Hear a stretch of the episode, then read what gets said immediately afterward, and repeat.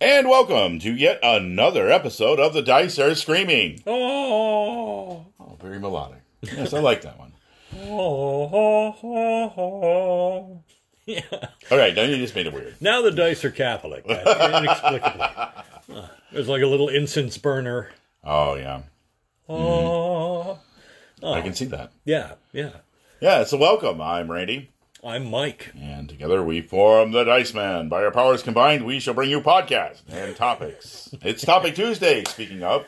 Hope you had a great weekend. It's Labor Day is over, so Yeah, Uh, hope you got some game gaming on. time for those who wished to make use of it. Yeah, yeah. I didn't really have barbecue this year. We just uh, had a little game. We had uh, Abby came over and made some cauliflower buffalo wings. So have to be believed. the be druid proud. would be pr- the druids would be proud. No actual wings were clipped from buffaloes. I, well, the noble buffalo does not deserve to have its wings That's chopped off at random like that. Ah. Ah, thus the flying buffalo games. Uh, Yep, flying know, buffalo games. Yep. That's why they're so rare. Yeah. It's like unicorns now, finding a flying buffalo. Uh, because so many people have egregiously abused the noble buffalo by severing its wings. Yeah, so what I think what we're going to do for uh, coming up here out of uh, little uh, homage to Rick Loomis, who's passed away, is where me and Mike are actually going to do a playthrough of Buffalo Castle. Oh, using great. tunnels and trolls. Real Yeah. simple system. We're going to just do it as a live cast, and uh, we're going to go through the upper level, I think, and just see if we can get through uh, to the end. Yeah, with our game face on. Yeah. We're going to aggro this. So, uh, But that's not, you know, right this session now, but uh, it, look forward to it. It should be interesting. Yeah, that's not this one. Um, some other news uh, from around the gaming world. Uh, things uh, seem to be going pretty well for Dungeons and Dragons and uh, uh, Pathfinder Second Edition. So you know, uh, starting to get into a lot of releases as well as uh, Chaosium with Call of Cthulhu. Man, uh, the Yeah, Berlin source book. I have uh, heard reviews, but I haven't got a copy yet. But um, I'll probably pick up a PDF and uh, maybe we'll talk about some Call of Cthulhu supplements through the years because there are a lot that uh, bear some mention. Yes, there are some that I mean we we've done module reviews before, but uh, typically we've done a lot of the D and D and Pathfinder modules. Now, Yeah. there is no reason.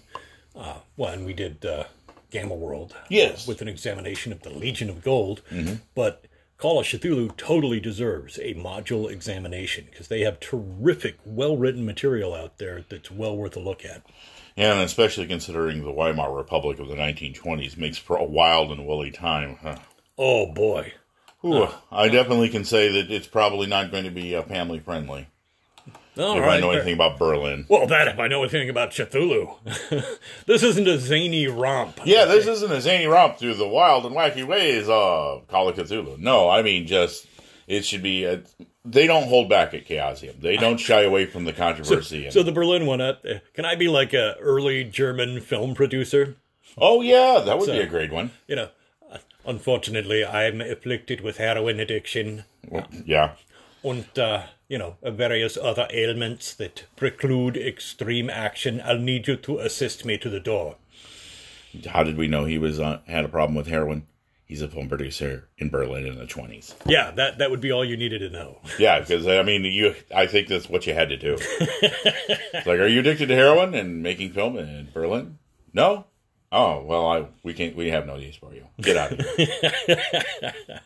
Ah, eccentric German filmmaker. Is there another kind? Otto von Zweibach. Yeah. but all right, yeah, that's some stuff to coming up. So yeah, uh, kudos for Wizards and Paizo and uh, Call of Cthulhu uh, people, the Chaosium folks, just keeping things going. And man, just the volume that they're uh, moving material, that's encouraging from a perspective of where we are at now versus even ten years ago. Yeah, there was a, a darker age where it seemed as though gaming was, uh, you know, losing a lot of ground. And uh, I'm, I'm not saying that things had not been fairly decent before that, Yeah. but nobody foresaw this, you know, incredible era uh, right on the horizon. I really did not think it would go up like this. Uh, completely off the rails, incredible popularity, terrific sales. sales numbers so robust that uh, I, for the first time, uh, Wizards of the Coast is uh, seeing the numbers from Magic ever so slightly eclipsed by the numbers from D and D. Yeah, this does not gotta- mean that Magic is doing poorly. What this means is that, for once, role playing games is on an equal footing as a financial plus in the ledger, and I mean a high end plus. Well, let's put this in a little perspective before we jump in tonight. Sure. In the 80s, you know, there was uh, a toy line of Dungeons and Dragons. There was even beach towels, a wood burning kit, color forms. There was a variety of Yeah, they had some cute little stuff. and that's coming back. I mean, Target has a whole selection now of D and D toys. I mean, mostly they're plushies and like the owl bear dice and mind flayer dice bag and the Oh. little dragon shoes and, And of course, the slippers. pop art people that uh, do those little, Yeah, little they, yeah, they're actually going to come out with collectible figures for or uh, you know uh, in blind bags like for some of the other stuff they do for My Not Little mention Pony. gaming related merchandise Yep. for video games, which have a fantasy theme. So that's been huge. Yeah, you would expect that out of The Witcher or Borderlands in the big releases or uh, Assassin's Creed. Yeah, and so uh, you know but these now you know it's back. coming to Dungeons and Dragons. I mean, you're seeing just not clothing lines and things like that, like death saves, which is high end premium stuff. But you're seeing just like T-shirts being featured in Target and Walmart that you wouldn't see before. I just passed uh, at Walmart the other week.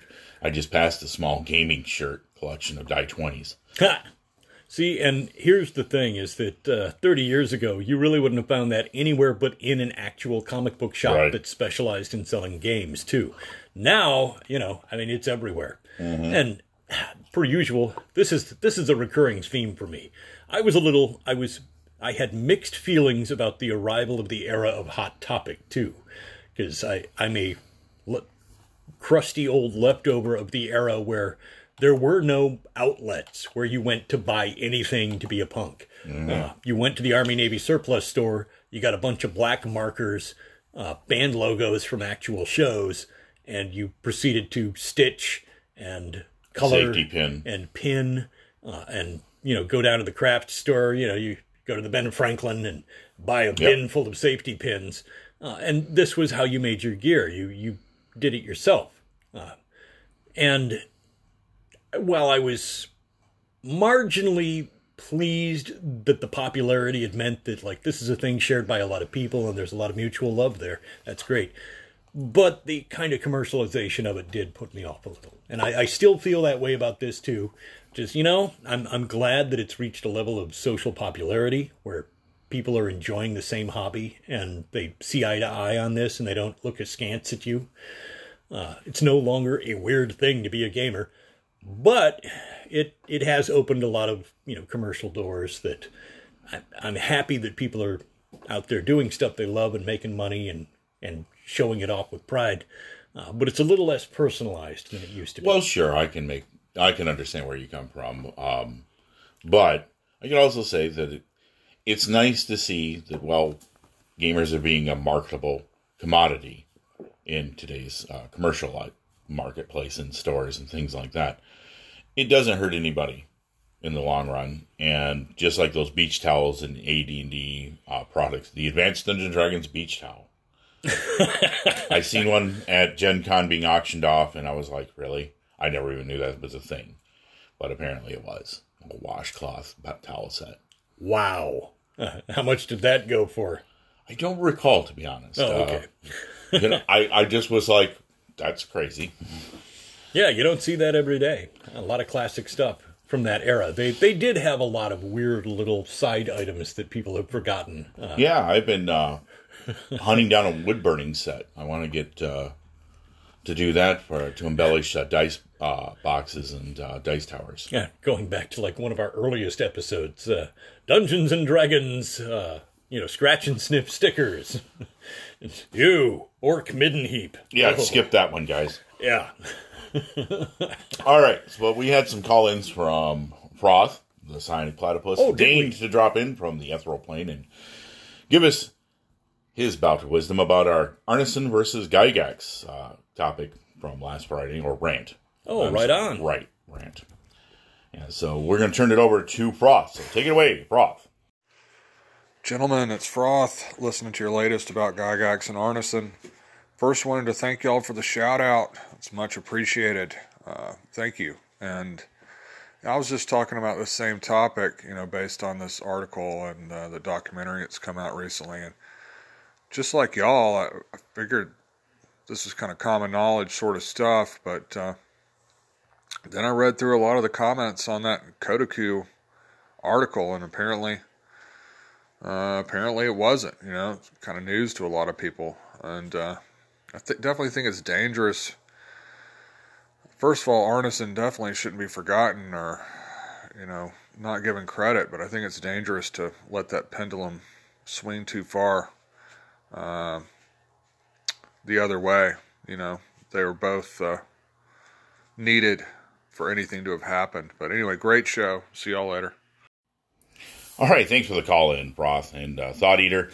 Great blog and great uh, podcast that you have. If you're not listening to Froth, as we like to say about our other friends at uh, Gothridge Manor and Old Man Grognard and some of the others, if you're not listening to their podcast, like Follow Me and Die, well, you should.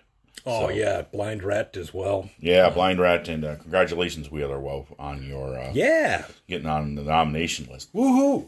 Uh, but anyway, yeah, back to Froth. Uh, hey, Froth, I believe what you say 100% there that, uh, you know, Gygax uh, gets a lot of the credit and maybe people have forgotten about that. And it's good to bring it around uh, because as we get older, uh, the generations as they pass on the torch to one another, sometimes something gets lost in that passing of the flames. So, yeah, I, I may have underestimated how many people uh, who are avid gamers. I I may have just foolishly assumed that if a person is an avid gamer, that some of this would have occurred to them. You know, that they would have you know nosed around and picked this up.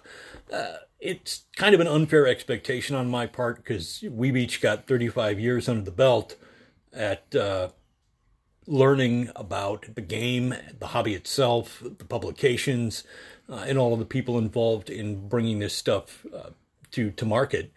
So there's a lot of esoteric bits of knowledge in there that, frankly, a lot of new players, it's understandable that they wouldn't have it. So I should not let that sound like a condemnation of them.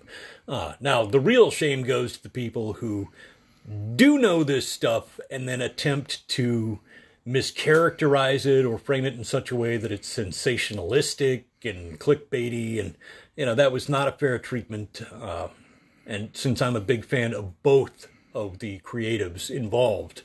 Uh, you know, I've never really taken a stance where, you know, one of them is the sainted elect uh, above reproach and the other is the devil. You know, no, no, no. That is a ludicrous approach uh, that is largely based on probably exploiting everybody else's ignorance of the subject. That if they just don't have the experience and they don't know the, the names and they don't know the histories, you can tell them anything you want and make yeah. a good buck doing it too. And we're getting we, you are right. We're getting into some dangerous territory here when we start mentioning the uh, widow of Gygax and the rift between him and her and his sons, and some of the other tales that come out, which I personally feel is nobody's doggone business. So that I don't want to know that. Yeah, stuff. that's his interior family dramas. Uh, you know, like I'm I'm not really interested in.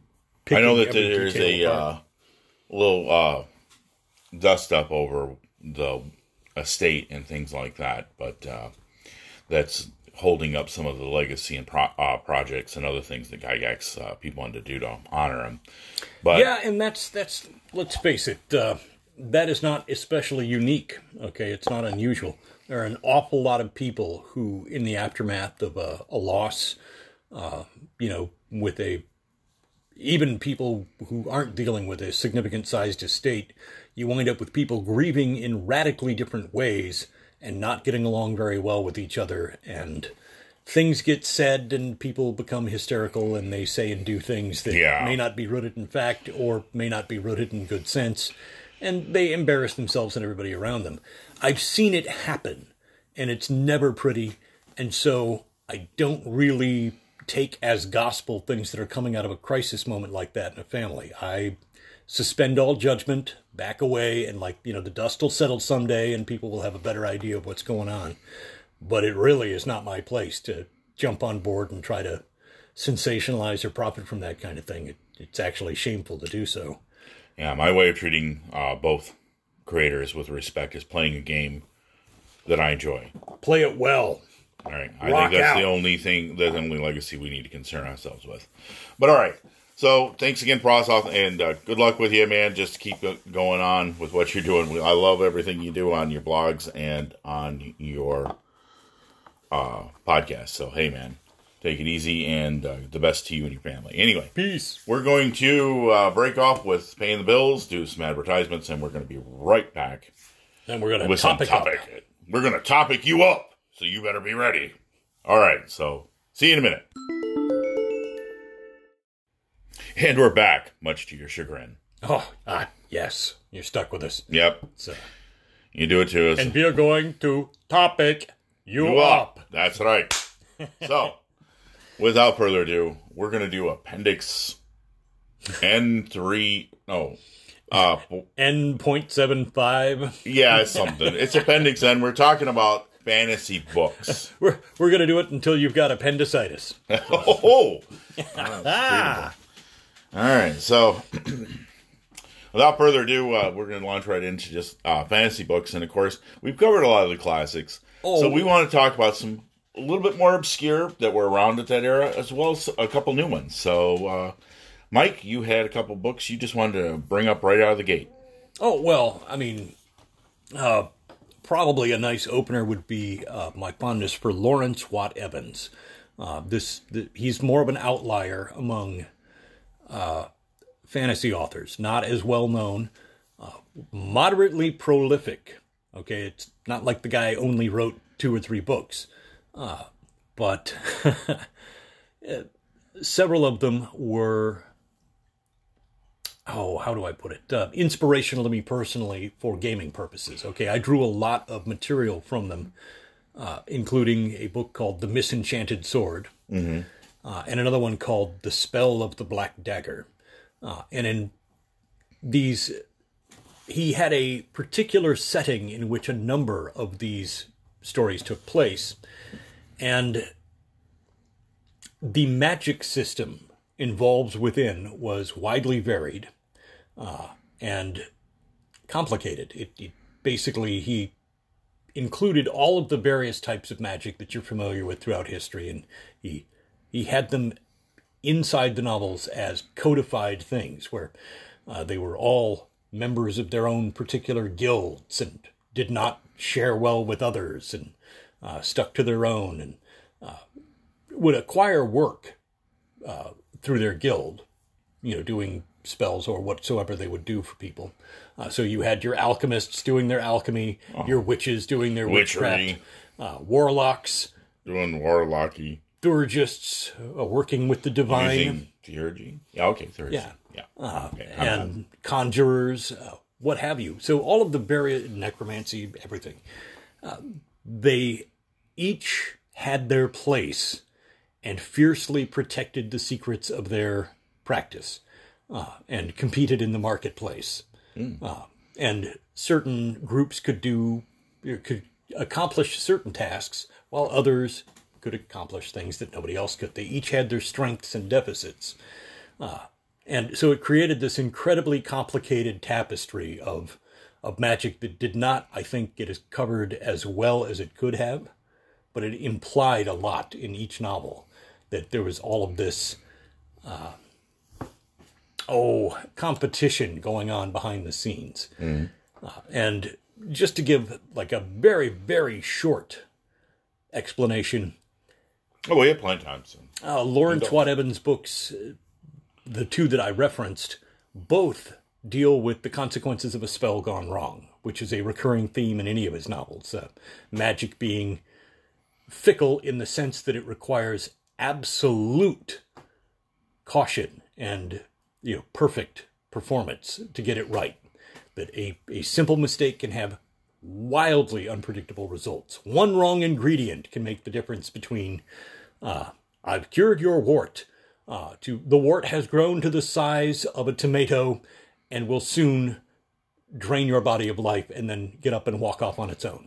uh, you know, just horrible things are commonplace when magic goes awry in his stories. Uh, and as a result of that, I have used the notion of magical items that have a quirk, uh, which was already present in D&D, uh, but a disadvantageous uh, oddity, like something in the spell went wrong. It was supposed to be an ordinary wand of magic missiles, but uh, this one also turns your fingertips blue uh, for about a week after you use it. So, I mean, if it's why? Because blue fingers. Yeah, we don't even know. Uh, and the worst part is the blue handprint sticks on everything that you touch for that week. Ooh. So yeah, it just the idea of using these oddball curio uh, disadvantages to magic uh, appealed to me enormously. So honestly, I, I, think aside from being an enjoyable read, despite not being incredibly well known, um, I I believe that other people could take good inspiration for fantasy campaigns from them. Uh, in in the case of the Misenchanted Sword, it involves a guy who is on the run from a pack of uh, demons conjured by uh, the enemies of his nation. Mm-hmm. He's an outlying scout, and he's making a run through the swamps to try to shortcut his way back to friendly lines before these you know half demon men catch up with him. Uh, and he stumbles upon the hut of a wizard living out in the middle of nowhere. And it turns out the wizard is actually fairly powerful and is friendly to his nation, having literally retired from the armed services. He was a fighting wizard back in the day. Uh, War wizard. Yeah, so he, he puts the, the scout up, not realizing that, well, you know, he's being stalked by a whole handful of these demon men. Uh, and the demon men catch up in the night, torch the cottage. Mm-hmm. Uh, the wizard is furious, uh, but he begs one last favor after the, the wizard gets them, you know, he disguises them so that uh, they appear to be dead. Well, most of the supplies are destroyed. Uh, the demon men have split and wandered off, thinking they've done their job. And he gets the wizard to do him one last favor like, please, I got to make it back to my lines. I, I got to make it back to my people. There's no way that I can I can make it without help because these demon men are stronger than any ordinary human. I, I can't fight them. But you could help me with something, right? And the wizard grudgingly agrees and cobbles together a handful of leftover ingredients and very carefully places a series of enchantments on the sword. But after having his home trashed and digging around for uh, leftovers, there's one wrong ingredient. Mm-hmm. Uh, and that's all it took. And he winds up kind of obligated to take 100 lives, more or less, with the sword. It will once he draws it, it will not be sheathed until it kills. Uh, and it will actually kind of bite like a dancing weapon in your hand. You know, it'll it'll seek advantage and strike at the best moment. Uh, you know, makes him a far more dangerous fighter than people would think. Uh, and further, it won't let him die uh, as long as he's in possession of it. You know, he, and he can't get rid of it. It'll always come back. Sounds like a win-win to me. Yeah. Uh, the only downside is it's like a spiraling clock. Uh, 100 lives. When he has defeated 100 warriors, uh, which the sword defines kind of arbitrarily, like somebody in front of him and armed uh, qualifies. And when it gets down to zero, it'll turn on him and kill him. But until then, he's not permitted to actually die. His heart won't stop beating. His consciousness will not leave his body. Uh, he could heal up from anything minor given enough time because the sword won't let him pass. But the bad news is, you know, what happens if, like, you don't fulfill these these obligations? I mean, if you've got 60 lives left on the clock and you just keep aging, you're too old to fight anybody anymore. Uh, you could be a withered husk in a chair for hundreds of years with your consciousness still st- trapped in a body that will not die. So, yeah, you know, he, he winds up with quite a problem, and I'm not going to spoil the endings, but uh, that was a creative nuisance situation where. Yeah, I not to interrupt. I think we had actually talked about this earlier. in uh, I think it was the second Appendix N we did. Um, or was it the artifacts, intelligent swords thing, uh, or unique magical? Yeah, yeah, okay, yeah. I, Actually, I believe re- we did reference. I yeah, did you did reference this Evans. before, so yeah, but it's good that you bring it up then because this is the perfect format to delve in. Now, the other book there you mentioned, uh, we talked a little bit about the details. Why don't you share that with some of our listeners? Spell of the Black Dagger. Yeah, I like that one. I, Yeah. That one. Now, I read the Misenchanted Sword. You actually handed that off to me a number of years ago. Yeah, uh, That was a good one. Now, I did not read the spell of the Black Dagger. Yeah, a very similar trope, uh, true to Lawrence Watt Evans' form. Uh, a young thief listens in on a secretive wizard's lesson where the apprentice wizard is learning how to make an athame uh, and bind a knife to be their working tool for the rest of their life. Uh, well, you know, in spite of doing the best they could to memorize how to make one, they got one thing wrong somewhere in the mix. But the spell still worked. It just created an unusual relationship between the blade and the person. And it winds up being more like a life draining tool that uh, uh, whatever is slain with the knife, some of the attributes of the slain, plus their life force, their vital energy, um, goes to the wielder. And so she winds up slowly but surely realizing that this knife, whenever anything is injured or killed by it, she gets stronger. Uh, and it leads her down a really dark path. Uh, she Serial killers start yeah, off like that. exactly. It starts off, but you know, along the way, she realizes that uh, a dog can result in her having a incredible sense of smell. Uh, you know, and other animals, you know, incredibly keen hearing and super sharp eyes. Uh, nothing like, well, if, if you can't grow wings by killing a bird, Uh, so that's out Flight rights out. But she winds up being terribly powerful and furious about all of the injustices in their society. And she winds up leading a coup and taking over the palace and uh, letting all the poor people encamp there from her neighborhood uh, and being a gracious queen, except that she's really just a very temperamental young person who doesn't know how to do any of this, doesn't know how any of these things work, doesn't know how to get stuff done. Everybody's terrified of her uh, all that power winds up uh, being nothing but a terrible burden. Uh, not to mention the attempts to defeat her. Uh, somebody goes with the nuclear option.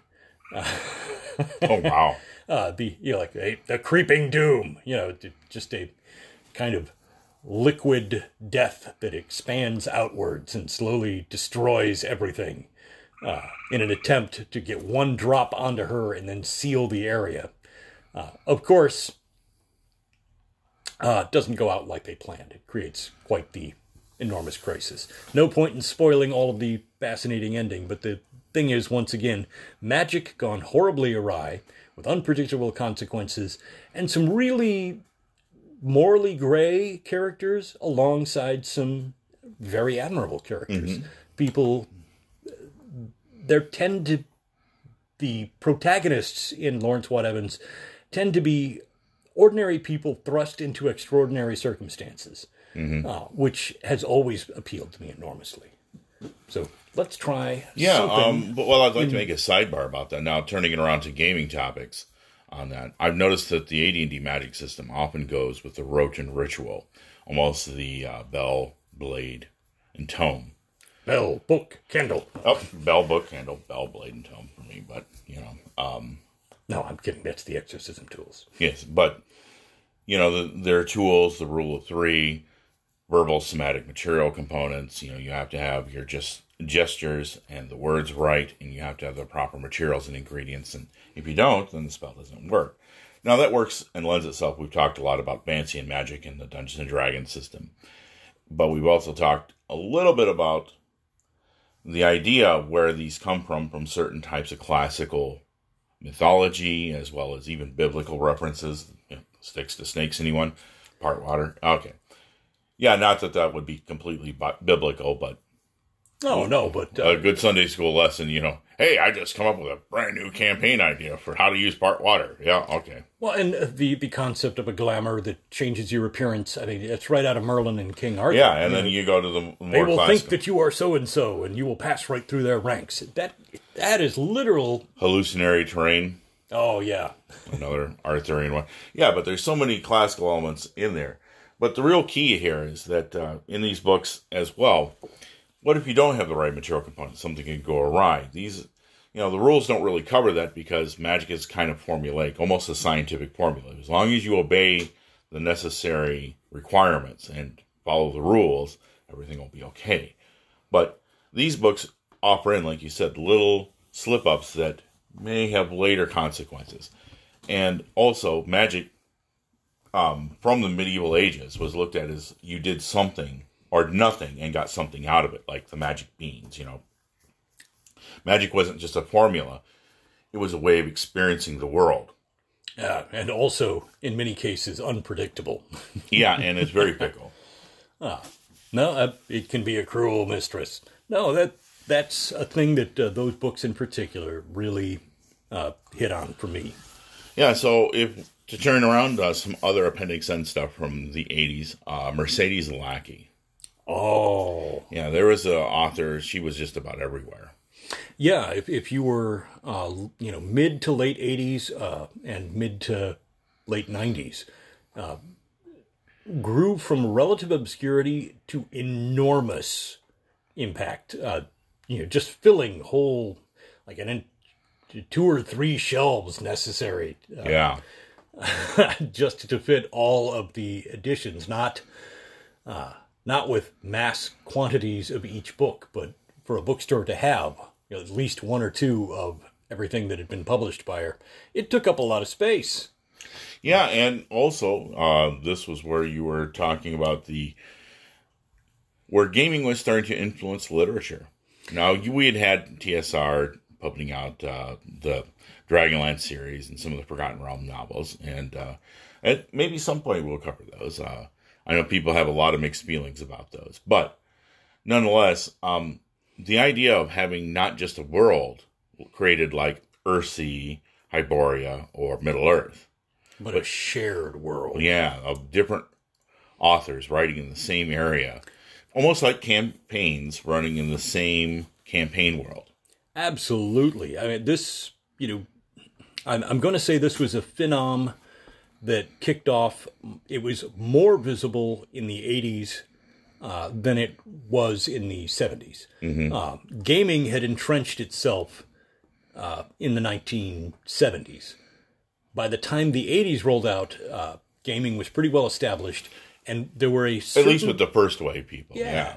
There was a certain type of book that would come out as a result of this, and one of them was uh, Robert Asprin's uh, collections of other authors Mm-hmm. Writing World. in the thieves' world, uh, Tales from the Vulgar Unicorn, Yep. and other collections. So there were multiple collections uh, in thieves' world, and it was just a authors collaboration where all of them wrote in the same established universe much like a great many different players playing in the same campaign world. Uh, likewise, uh, Right, and this has its roots going all the way back to the Cthulhu mythos, where H.P. Lovecraft, August Derleth, Robert Bloch, um, Clark Ashton Smith, and uh, Robert E. Howard all penned Cthulhu mythos or borrowed each other's gods to include, you know, the elder gods and the outer gods. Do you know the difference? No, they're all they drive you nuts. yeah, Just- the idea of a shared universe was not new. Uh, important to denote that is that that had actually been accomplished decades before.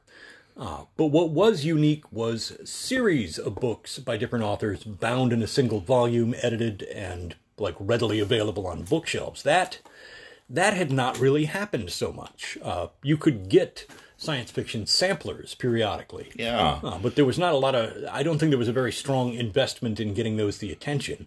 Uh, whereas with Thieves' World or uh, C.J. Cherryh's Merovingian Nights, Merovingian Knights. Yes. Um, those got, uh, they got FaceTime on the shelves at the bookstores.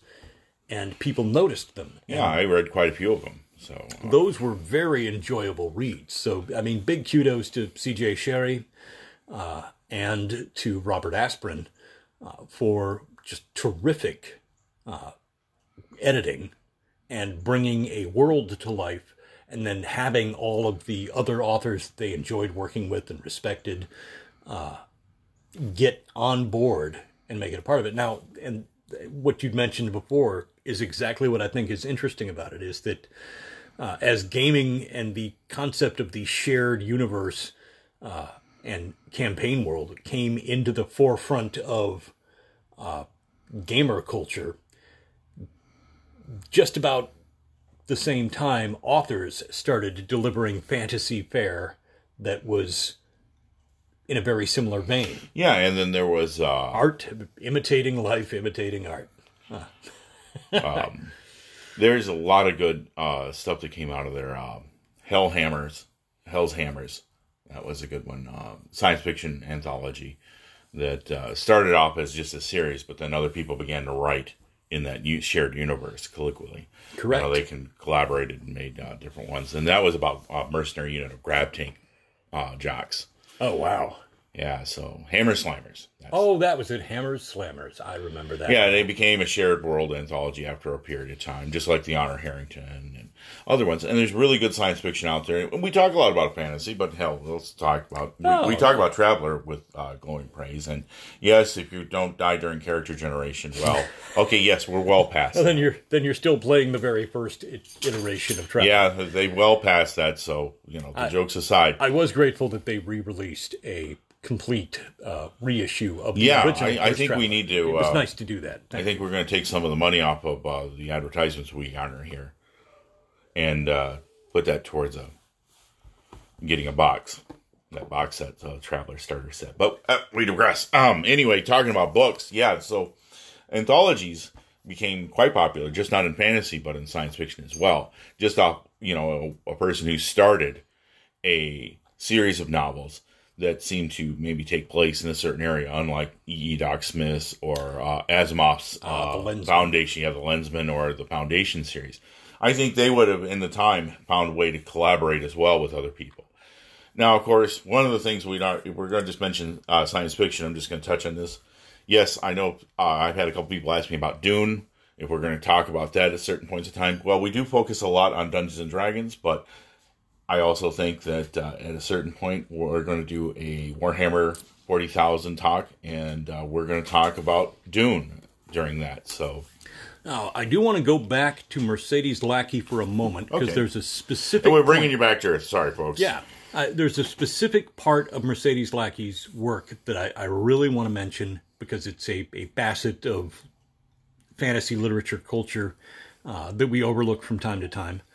Um, in her case, that era, uh, the early 1980s, there was no such thing really as young adult fiction. Okay, There- there was no section very carefully denoted for that. There was either a kids section where it was really less complicated fare, uh, not very demanding to read, probably appropriate for elementary school kids, uh, which is terrific. Okay, I'm not saying that it's a terrible thing that there's a kids section, uh, but everything in the kids section, if you were an avid reader in that era, you very quickly burned through almost all of it, and it wasn't extremely challenging. It, it was not, uh, and I was one of those weird kids who's like reading Le Morte d'Arthur, uh, you know, at ten, and going, "This is way cooler than the books in the school library. This is like the best thing ever."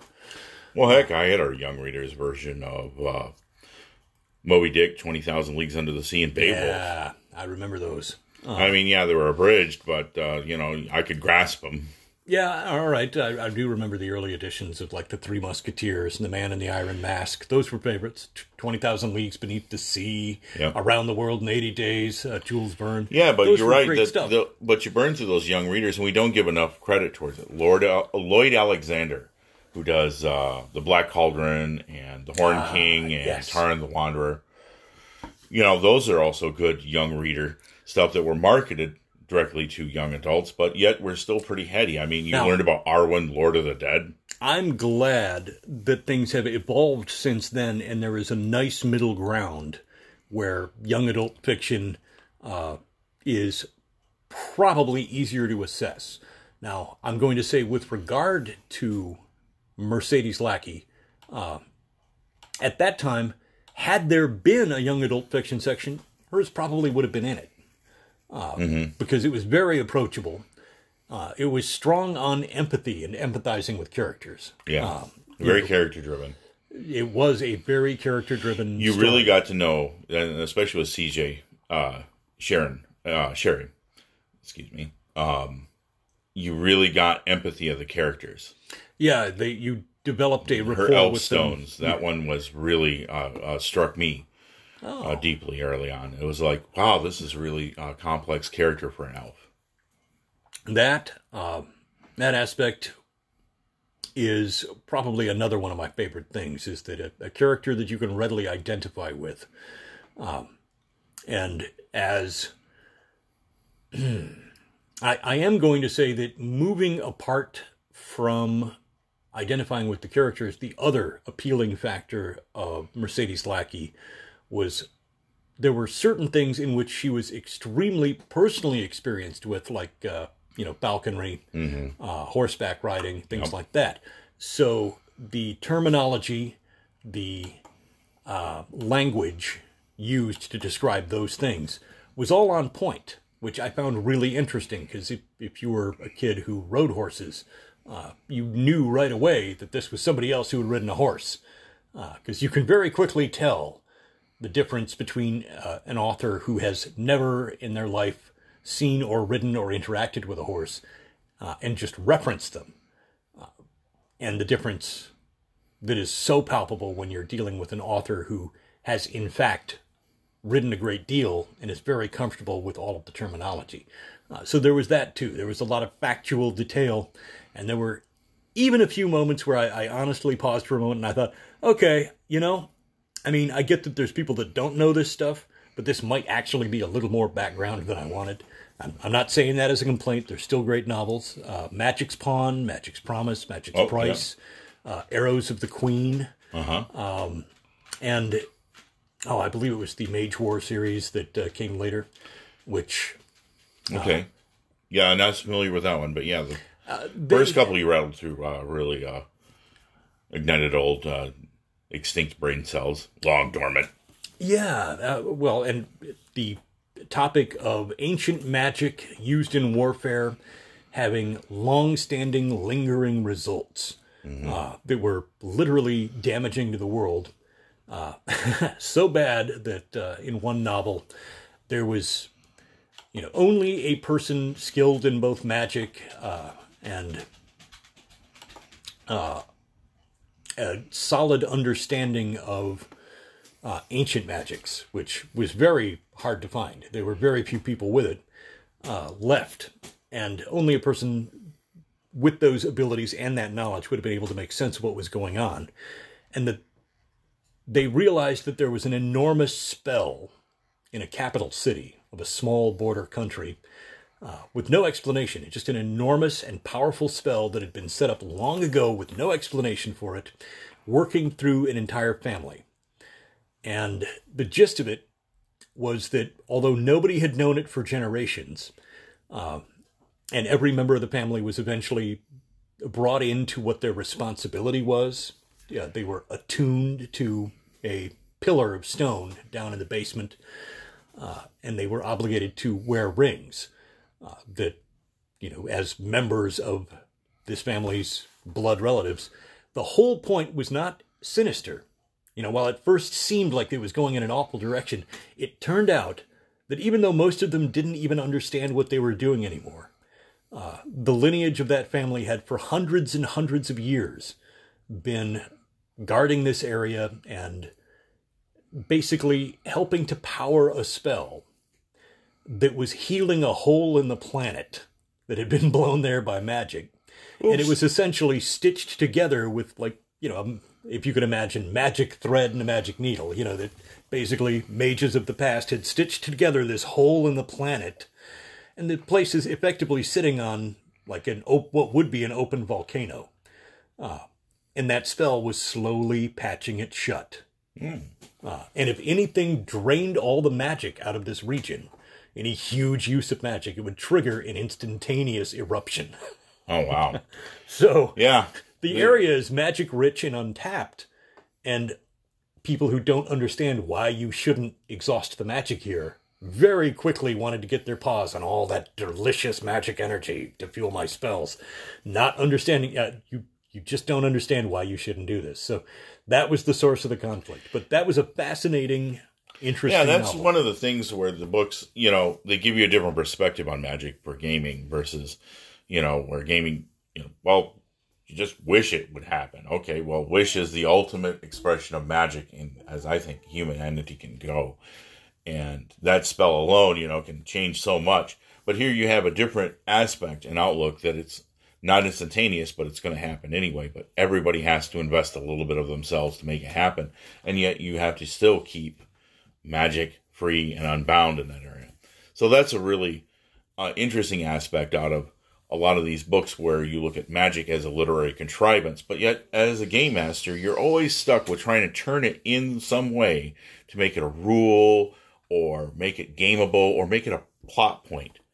And so once you do make it a plot point in gaming, we like to stat things out. We like to know exactly what the parameters are, how it functions. You know, we like to know the, like scientists, we view magic from a modern day perspective as pure science. Yeah, how do I codify this? How do I categorize this? How do I make it predictable? Uh, how can how can I make an adjudication without too much randomness intruding? And not to get too far up on a tangent I just think that's fascinating Yeah. from an anthropological standpoint of how medieval people used to look at magic and now how we view magic through not just the lens of science, but also from gaming, which has lent itself to a type of science, if it's a little bit more artistic than science at times, because magic just works. You don't have to know how it works, it just does. Yeah, and uh, you know, seeing that, that this is all effectively based on superstitions from hundreds of years ago, uh, it is entertainment to us. However, Yeah. you know, once upon a time, this was viewed as like the lifeblood of existence. You know, Right, life and death were hanging in the balance a thousand years ago. Like, if we don't get this right, the gods will be angry and we're doomed. Uh, so obviously, we need to tie a man up, shove him in a bog uh, with his throat slit, you know, or uh, put him inside a wicker cage and light him on fire. You know, so the the things that people took terribly seriously a long time ago. Uh, it is odd that like now this is our pastime and our hobby. The you know the the ins and outs of how does magic work? What yeah, as well do? as myths and legends. what you can know. it do and not do? Yeah, it, but again, literature gives us so many uh, introductions to old concepts and things that are forgotten, uh, and uh, kudos got to be given. So, speaking of things that are old and forgotten, let's Yeah, that's me. Um, not really old. We're old Well, I am old, but I don't feel old. But anyway, no. Uh, unfortunately, we are running low on our time and abusing your good patience and eardrums. But uh, we'll get back to coming back. I'd like to cover some more modern stuff at some point in time. Uh, stuff I read, Mike. Not any uh, slight against it because I'm right there with him uh, in the old stuff too. I mean, but uh, this was a nice slice of kind of what was in the back shelf section. You know, kind of like in the passed over, not the main part of your yeah. science fiction libraries You- and fantasy libraries of those days. everyone knows Isaac Asimov. Everybody, you know, is uh, well, all right, maybe not everybody, but uh, amongst science fiction and fantasy fans, you know, Robert Heinlein and Isaac Asimov Oh, and, and uh, well, of course, J.R.R. Tolkien Yep. and C.S. Lewis. These are the big names that everybody knows. It's just nice to give a nod and a better explanation to some of the people that they're not forgotten. They they have fandoms. There are people who are very fond of their work, uh, but they don't get the attention that I think a lot of things do. Yeah, and you know if you you can find these at old book sales. Um, yeah, if you hit Flea Bay, you'll probably pay a pretty penny for it. But you'll also, if you look around and actually hit some used bookstores, uh, these books are around and they're available for a pretty uh, decent price. So and they're well worth your time. So, but with that, we're going to kind of uh, wind, it, wind it down here. Uh, we appreciate you listening in. And of course, if you have any comments, questions, or concerns, of course, you can direct them to us on Facebook. Our Facebook page is Ice Screaming. And let us know there. As well as you can uh, get a hold of us on Twitter, where I'm at Dethand Gaming. That's D E T H A N D And I gaming. am Magi Vox. Yep, and you can get all this on Twitter, and we'll probably answer you. Yeah, we probably will. I'm pretty sure. Yeah, most likely. All right, but yes. Uh, until the next time, though, may the dice always roll in your favor. We're out. See ya.